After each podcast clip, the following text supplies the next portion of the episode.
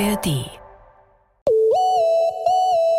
Leute, heute geht es Sophia und mir an die Wäsche. Okay, aber wenn ihr jetzt an heiße Dessous denkt, dann muss ich euch leider enttäuschen. Ich hole jetzt meinen Schwanz raus. Bist du bereit? Das geht ziemlich schnell hier gerade alles. Wir gucken uns heute ganz besondere Unterwäsche für Queers an, mit der man zum Beispiel Brüste oder auch einen Penis verstecken oder aber auch dazu mogeln kann. Warum diese Unterwäsche life-changing sein kann, wie die sich anfühlt und wo ihr die kaufen könnt, das erfahrt ihr in dieser Folge. Willkommen im Club. Der queere Podcast von Puls. Mit Sophia Seiler und Dimis Stratakis. Hola und herzlich willkommen zu einer neuen Folge von Willkommen im Club. Dem Podcast für Queers und alle Allies. Ich beginne jetzt einfach mal mit einem Rant. Lieben wir. Ja, lieben wir. Ich habe nämlich Brüste.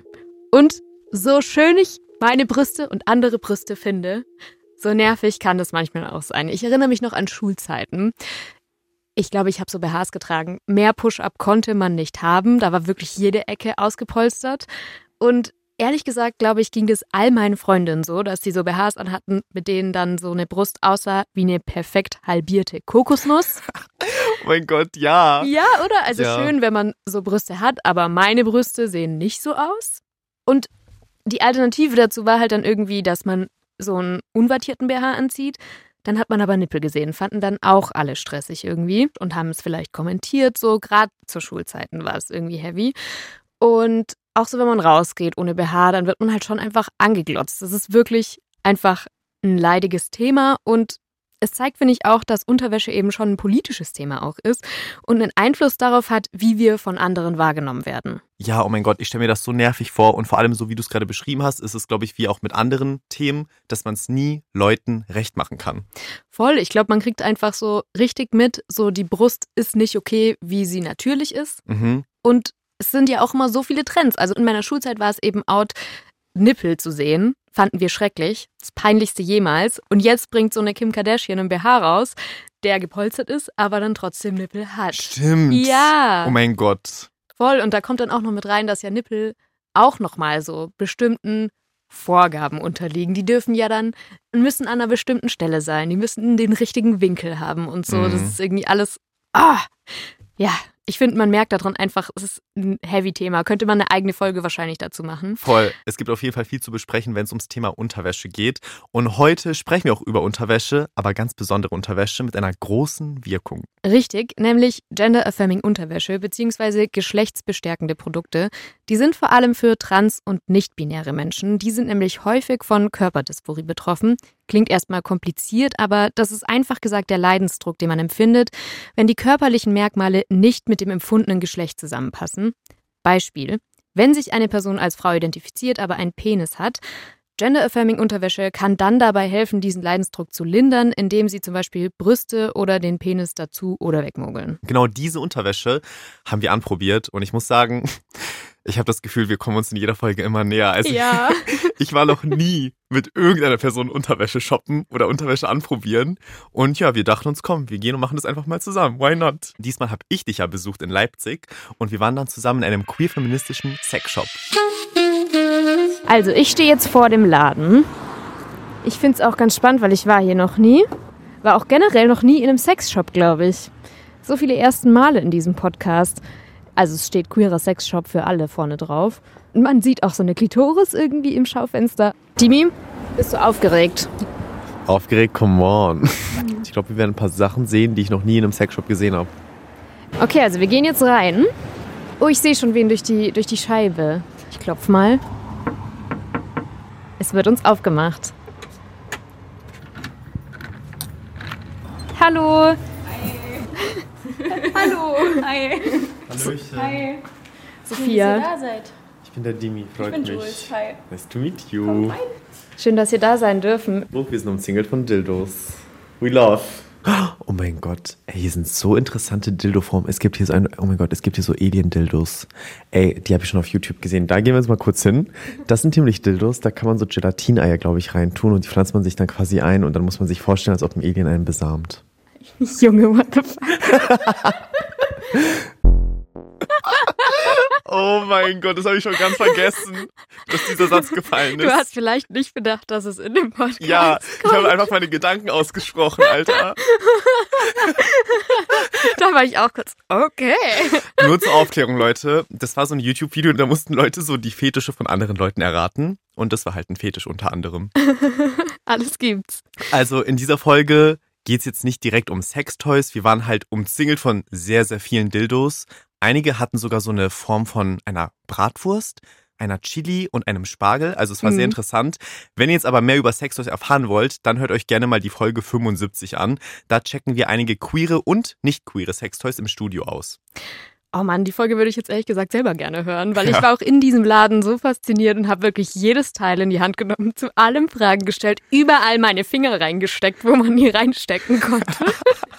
Aber Grund für unseren Besuch im Shop waren ja nicht die Alien-Dildos, sondern weil es in diesem Sexshop gender-affirming Produkte bzw. geschlechtsbestärkende Produkte gibt. Yes, und gender-affirming Produkte gibt es jede Menge. Ganz unterschiedliche, hat uns Jules erzählt. Jules arbeitet im Sexshop und ist selbst nicht binär und hat uns netterweise durch den ganzen Laden geführt und alles erklärt.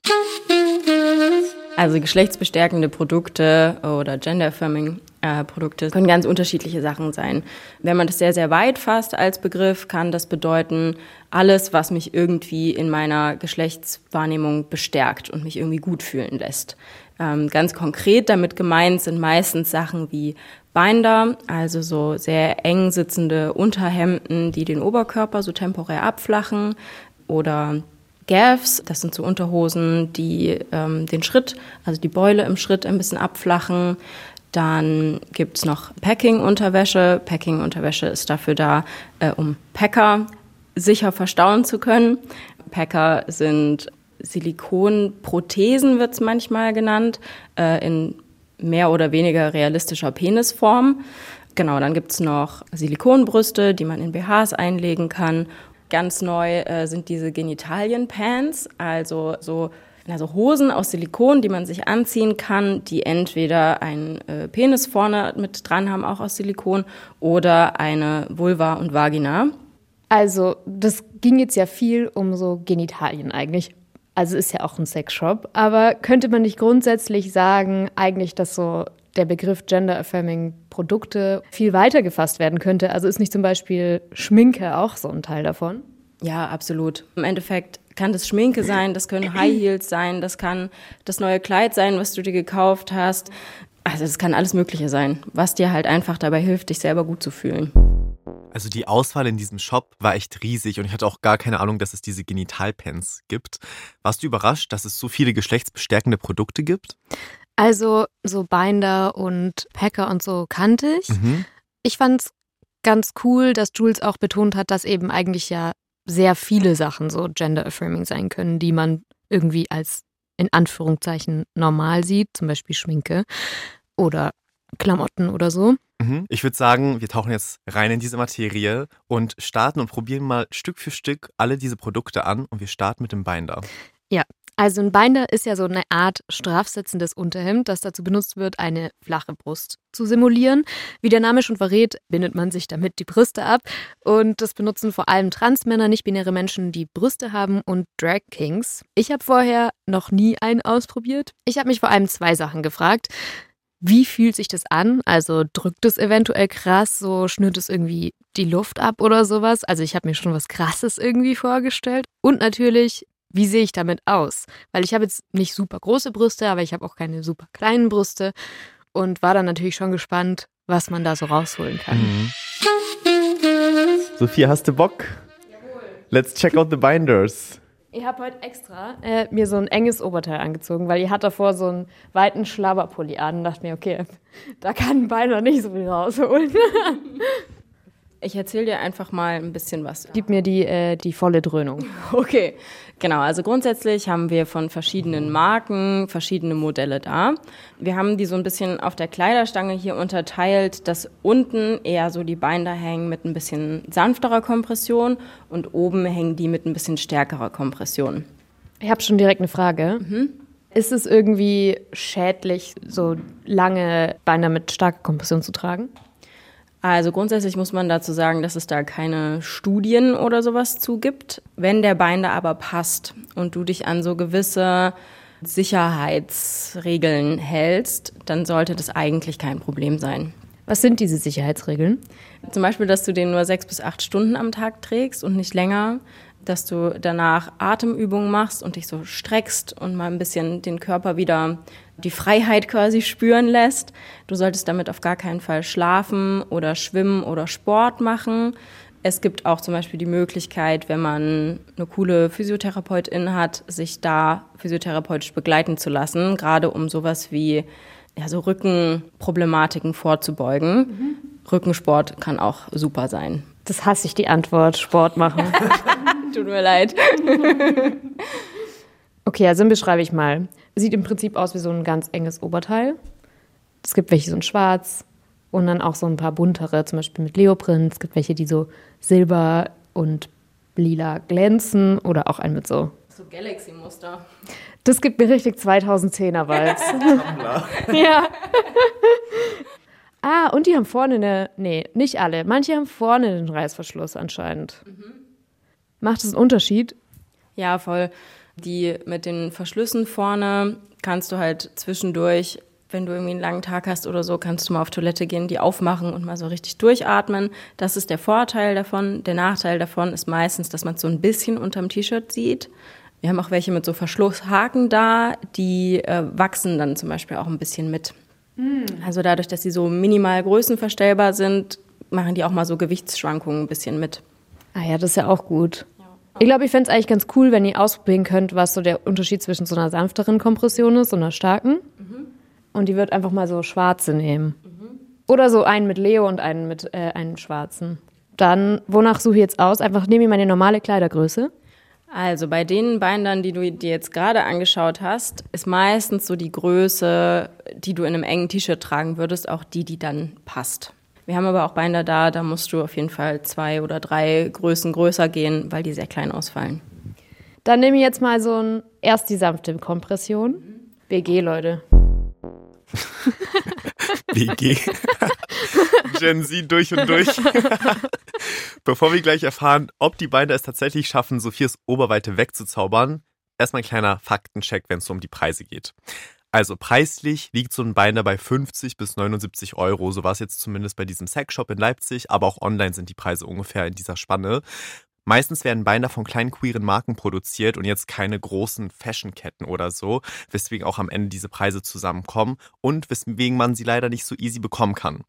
Es ist aber auch etwas kostenspielig, denn aus Hygiengründen sollte man natürlich nicht nur ein Binder haben, sondern schon so ja, zwei bis vier Stück, damit man immer irgendwie welche da hat, die man dann waschen kann.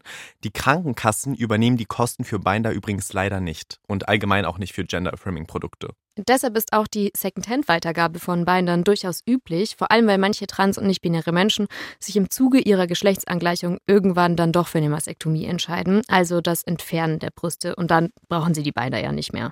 Yes, also so einen kleinen Spartipp für euch da draußen. Checkt gerne mal so die bekannten Online-Secondhand-Plattformen wie Vinted, Sellpy oder auch Kleinanzeigen ab.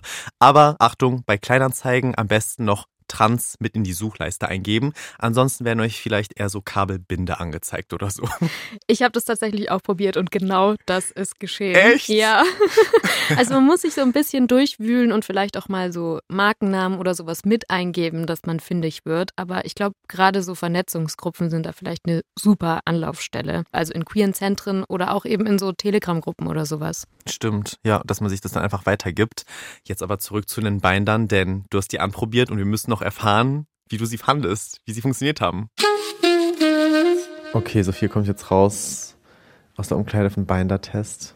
Ich bin überrascht davon, wie bequem beide sind. Also du hast jetzt schon den zweiten Binder an. Ich habe jetzt den zweiten Binder an, der ist viel stärker. In einem Leoprint? In einem Leoprint. Ich habe auch mir es unbequemer vorgestellt. Also man merkt schon so, dass die Brüste halt ganz anders platziert sind als in einem BH. Sie sind halt so gleichflächig verteilt, würde ich sagen. Und ich hatte so ein bisschen Sorge, weil ich habe äh, Nippelpiercings und da musste ich es gerade so ein bisschen drüber ziehen. Und die sind ja sehr sensibel einfach. Es ist überhaupt nicht unbequem. Ich habe irgendwie gedacht, dass es so stört oder so oder auch viel mehr Druck drauf ist. Ja, das ist tatsächlich so ein Mythos, den es so über Binder und allgemein so Kompressionswäsche gibt, dass das halt immer unbequem sein muss, dass man darin sich auf jeden Fall unwohl fühlen muss und es total eng sein muss. Aber wenn der gut sitzt und du das richtige Modell hast, dann ist er eigentlich nicht unbequemer als jedes andere Kleidungsstück. Woran kann ich erkennen, ob er richtig sitzt? Also, äh, du kannst schauen, ob er an den Schultern zum Beispiel einschneidet. Also die Träger, ob die sich bequem anfühlen und dich immer fragen, okay, wenn ich den jetzt den ganzen Tag trage, komme ich damit klar oder fühlt sich das unbequem an? Eine Stelle, die auch äh, sehr beliebt ist dafür zu reiben, ist so unter den Achseln, also diese Kante. Mhm. Wenn sich das da irgendwie zu eng anfühlt oder so, dass wenn du die Arme so ein bisschen hin und her bewegst, wenn sich das dann schon so anfühlt wie, ah, mhm. könnte schwierig werden, ist er wahrscheinlich ein bisschen zu klein. Genau, und du solltest halt, wenn du ganz tief einatmest und wieder ausatmest, solltest du eigentlich keine Einschränkung spüren. Ich glaube, dann sitzt er ganz gut. Ja, würde ich auch sagen. Ich war wirklich krass überrascht. Ich musste auch gerade noch mal lachen, weil ich habe jetzt ja so eine Corsage an. Und es erinnert mich irgendwie auch voll krass daran.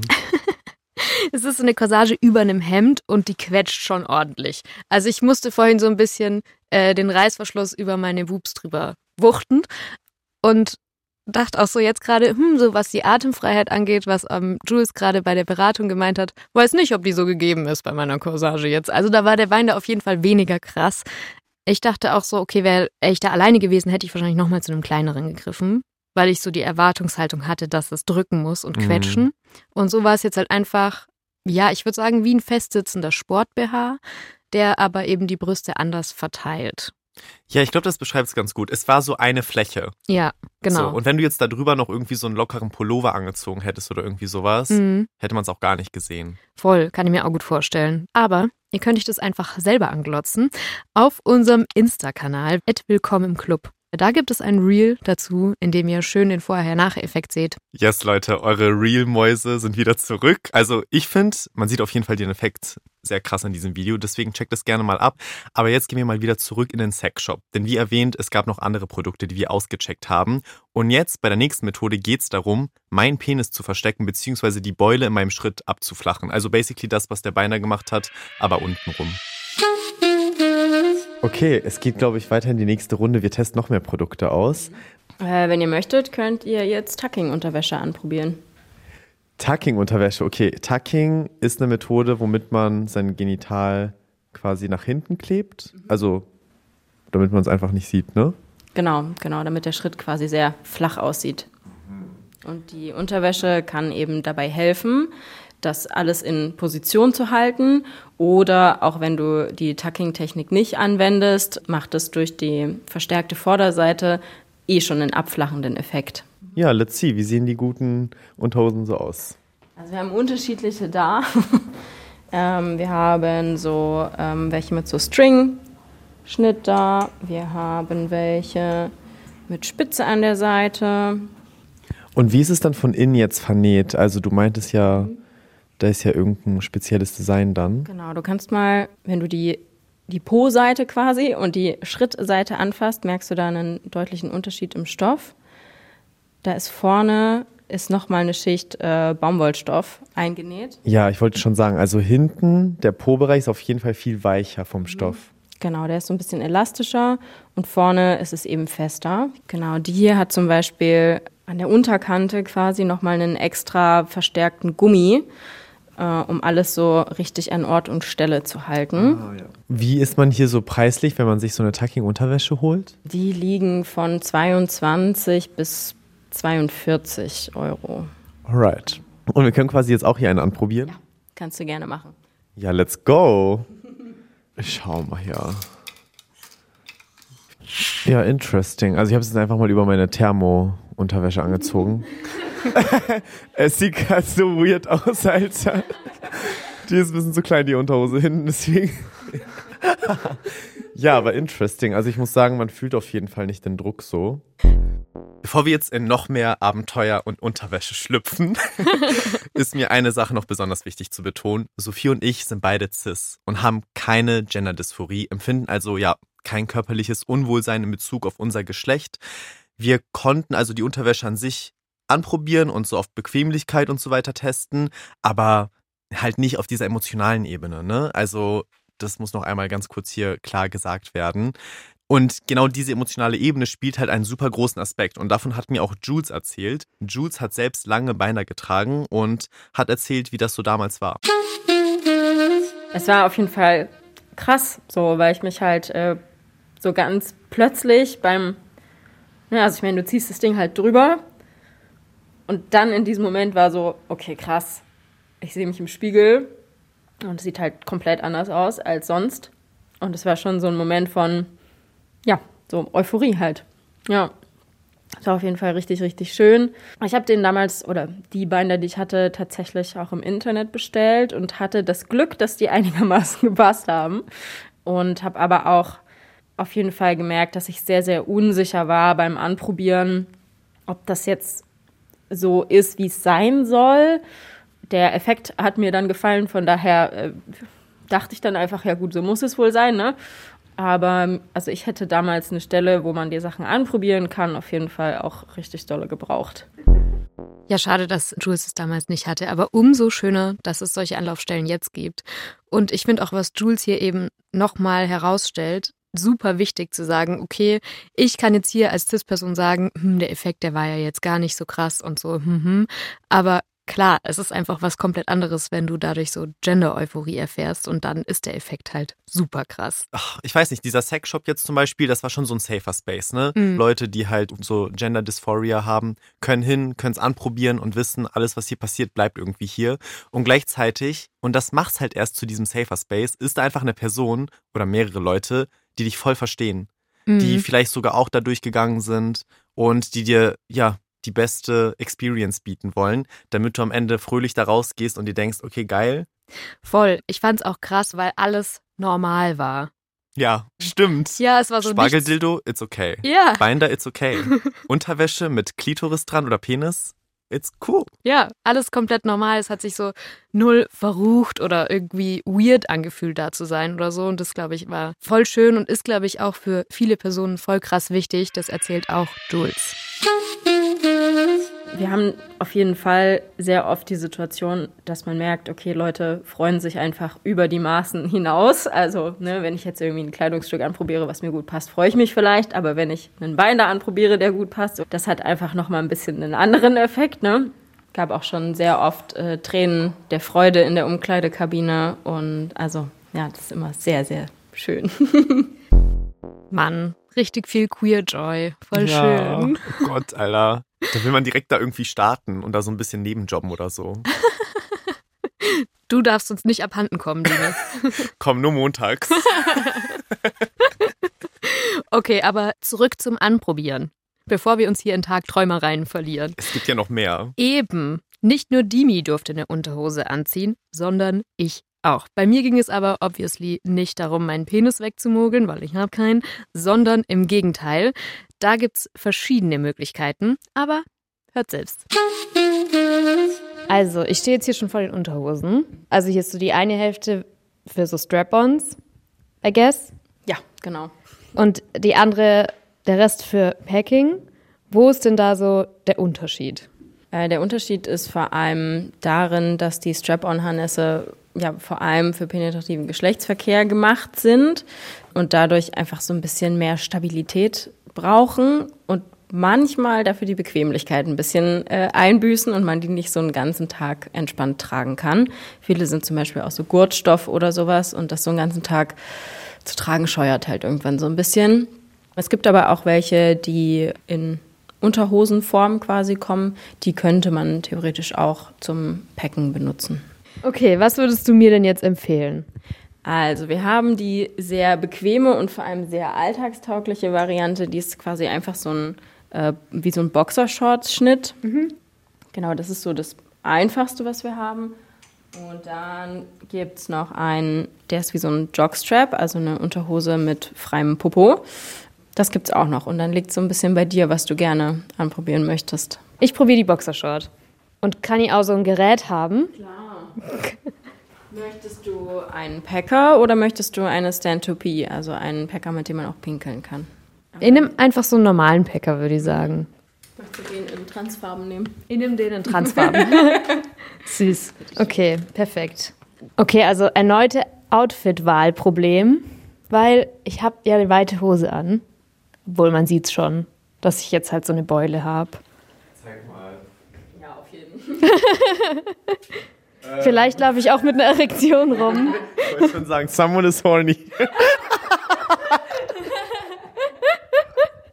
Ich hole jetzt meinen Schwanz raus. Bist du bereit? Das geht ziemlich schnell hier gerade alles. Wow, Alter. Ich kann nicht.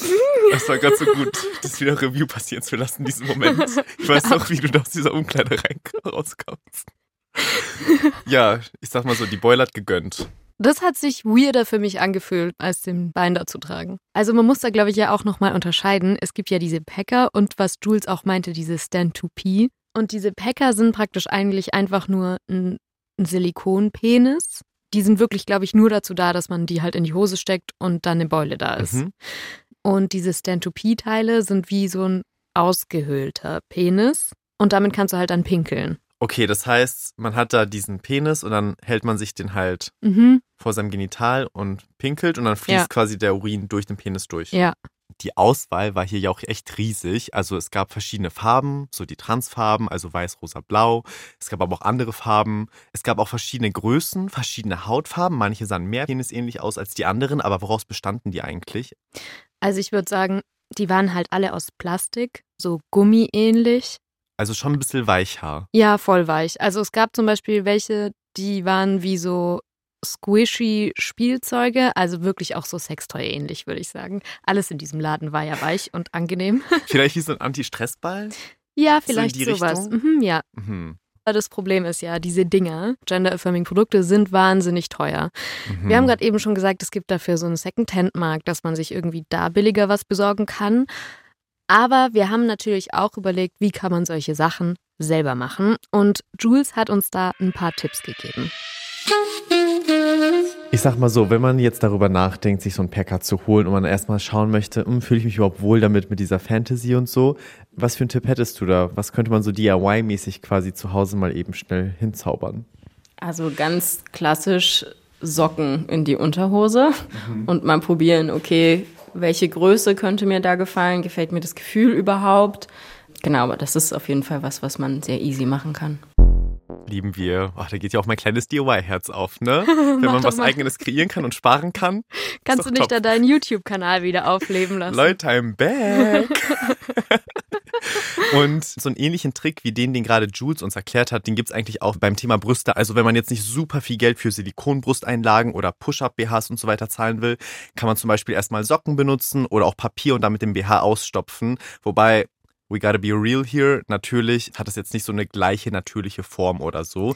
Aber man kann dadurch wenigstens erstmal schauen, fühlt man sich wohl damit. Voll, ich glaube, das ist ja auch schon mal was. Einfach mal ausprobieren und das ja auch in so einem safen Umfeld zu Hause vielleicht mal erstmal für sich. Man muss sich nicht irgendwie mit anderen Menschen auseinandersetzen, sondern kann einfach für sich mal gucken, okay, wie ist es.